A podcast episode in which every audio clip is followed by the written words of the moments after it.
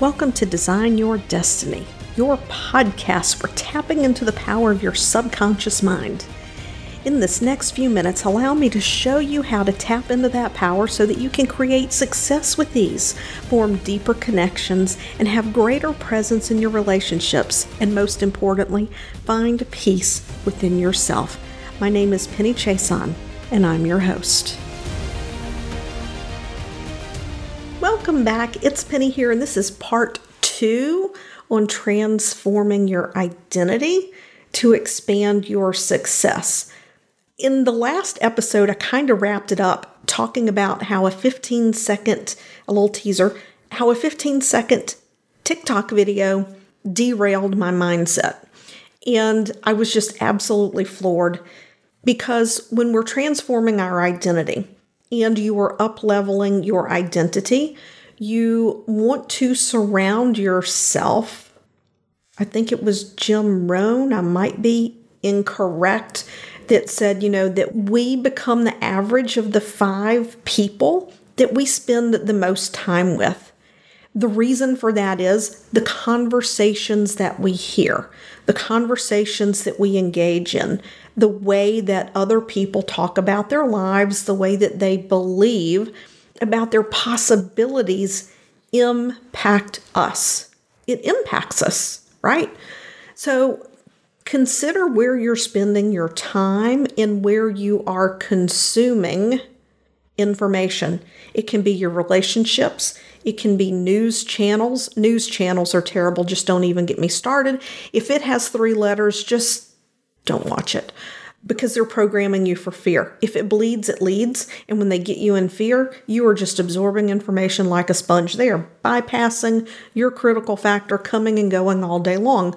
You'll remember that I talked about how your critical factor is a part of a filtering mechanism where thing it, you know it can keep things from changing your beliefs and the way that you you see the world and your identity. So when you are transforming that identity. You want to consume information that aligns with the identity that you desire. You want to have relationships with people who embody the identity that you desire. This may mean listening to podcasts. It might mean, you know, watching videos on YouTube. It might mean joining a mastermind or a I don't want to say support group, that's not the right word I'm looking for, but maybe uh, there are social groups that meet in person that you can join. People who like to be runners and they are half marathoners or marathoners or ultra marathoners, they tend to join running clubs. Whether it's online or they meet in person, they connect with people with the same mindset. They connect with people that they aspire to be. Now, recently, I was on TikTok and I actually went on there looking for some very specific information. There are a few people I follow who are branding experts, who are business coaches, consultants, and I was, you know, scrolling through some of the videos and the video popped up and it was one of those short 7 second, 15 second videos and it says, "Hey, you know, if you're not connecting with your ideal client, maybe you're not using the types of words that they use." So instantly, with me having a, you know, master's degree, bachelor's degree, all the papers that I wrote, my subconscious mind, because that's part of my identity, right? And it's one of the things that I've had to overcome in my business because I cannot speak to my ideal clients like I'm writing an academic paper. However, but because that's a part of my identity and my ideal client is at a certain level of success, I have preconceived notions. This goes back from that zero to seven years old, and plus all the reinforcement you get through life. I had that preconceived notion or belief around expectations that my ideal client has of the people that they tend to want to socialize with or who they would reach out with to help them when I heard this 15 second, 7 second, 15 second TikTok that says, oh, if you're not connecting, then what you need to do is you it's okay to use some big words, you know, go buy this book and you can pull some big words and use these big words.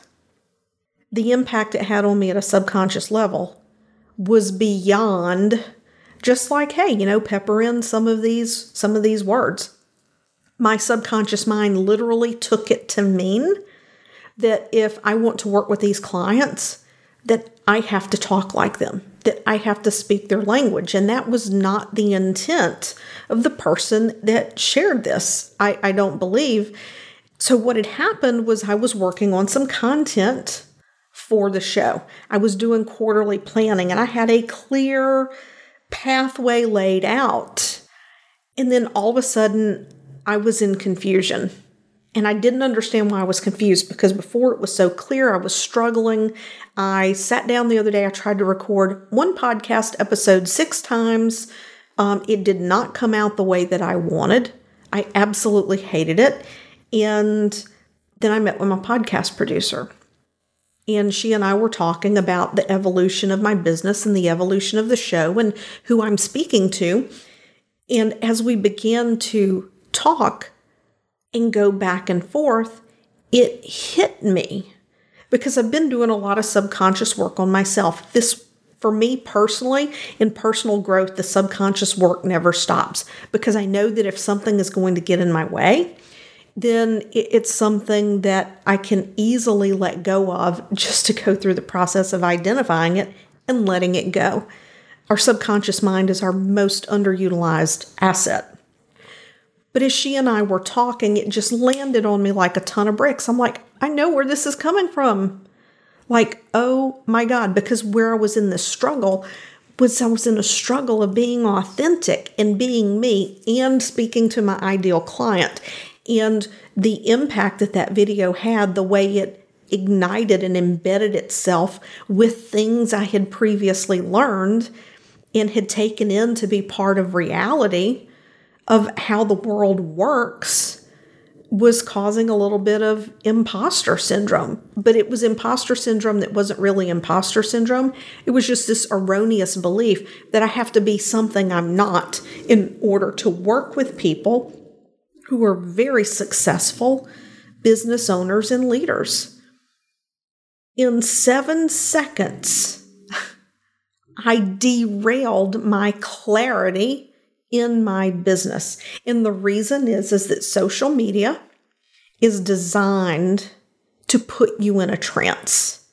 It is designed to put you in a state of focused attention. So it didn't matter that I was going to look at helpful content by the very nature of the fact that I was scrolling through these short videos looking for something that would um, just kind of feed my mindset in a positive way, my brain took in that piece of information and it absorbed it according to my old belief system. And it reinforced my old belief system, and that tripped me up.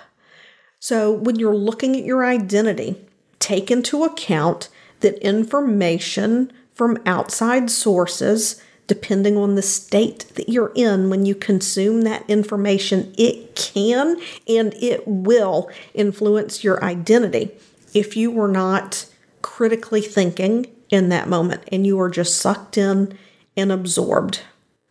There are so many ways that I could dive into how media, TV shows, movies, talk shows, the way that they bring people in and they subtly embed suggestions about society as a whole, suggestions about the role of people in society, the role of government in society, embedding suggestions that people who are wealthy are evil, that people who are wealthy are out to get the little guy, right?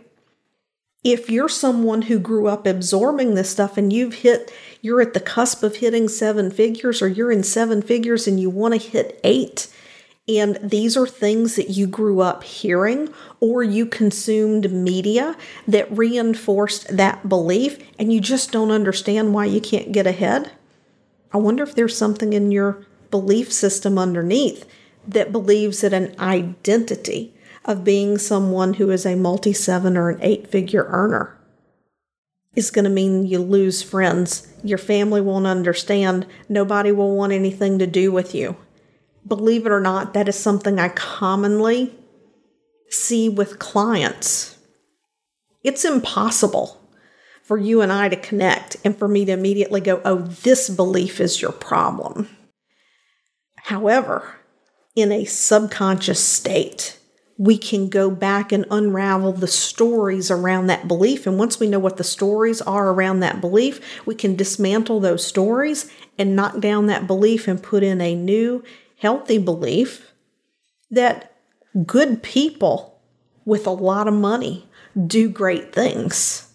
That it is okay to be yourself, to be authentic, to be you, and be wealthy. That when you become wealthy, you don't lose your good qualities. You know, you don't lose the compassion, the service mindedness, you know, the loving that you want to reach out and help other people.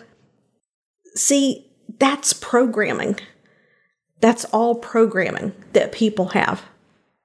So if you're struggling with success, you know, if you have a fear of losing it all, right? That's another common thing. You have a fear of losing it all somewhere in your belief system, on your deeper subconscious identity, somewhere in the belief system, there has been a pattern of information that has been absorbed as reality that, you know, things are really bad if you don't have, right? Sometimes people go into business and they become successful to never have to be in a situation they were in with their younger, or to never have to struggle the way they watched their parents struggle with money, or to know that they can easily send their kids to college, any college they want, and not think about it because maybe they weren't able to go to the university they wanted to go to because they didn't want to burden their parents. And, you know, the simply not ever wanting to be in that situation is enough to create a pattern and identity that generates this fear of losing it all. And then that fear of losing it all, it can cloud your decisions.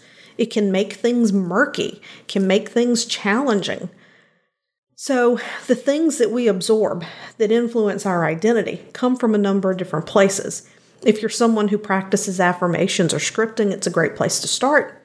But if you can't pinpoint where it's coming from, and as these things go, they tend to go in cycles, right?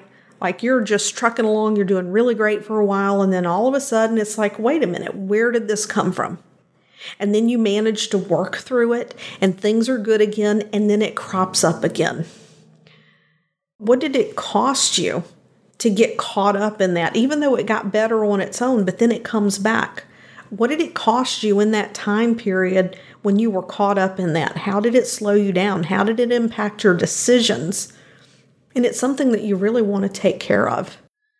So guard your identity closely, guard your subconscious closely. And I guess guard is the wrong word, right? It's not like we have to be at attention and whatnot. Be mindful of what you feed your mind.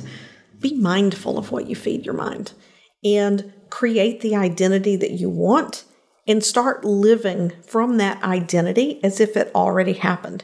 And if you're bumping up against things, if there's resistance, it's like, oh no, I don't believe I can have this, or I don't believe I can do that or be this, then maybe you and I should connect. We could just have a chat, see what's all is going on underneath the surface. All right, everyone, I'll catch you next week. Thank you for listening today. If you've enjoyed this episode of Design Your Destiny, I would appreciate it if you would head over to iTunes and leave a positive review. When you leave a positive review, it's like podcast currency, and we can increase our reach and get the message to even more people that they, just like you, have the ability to design their destiny. And remember, subscribe on your favorite podcast platform.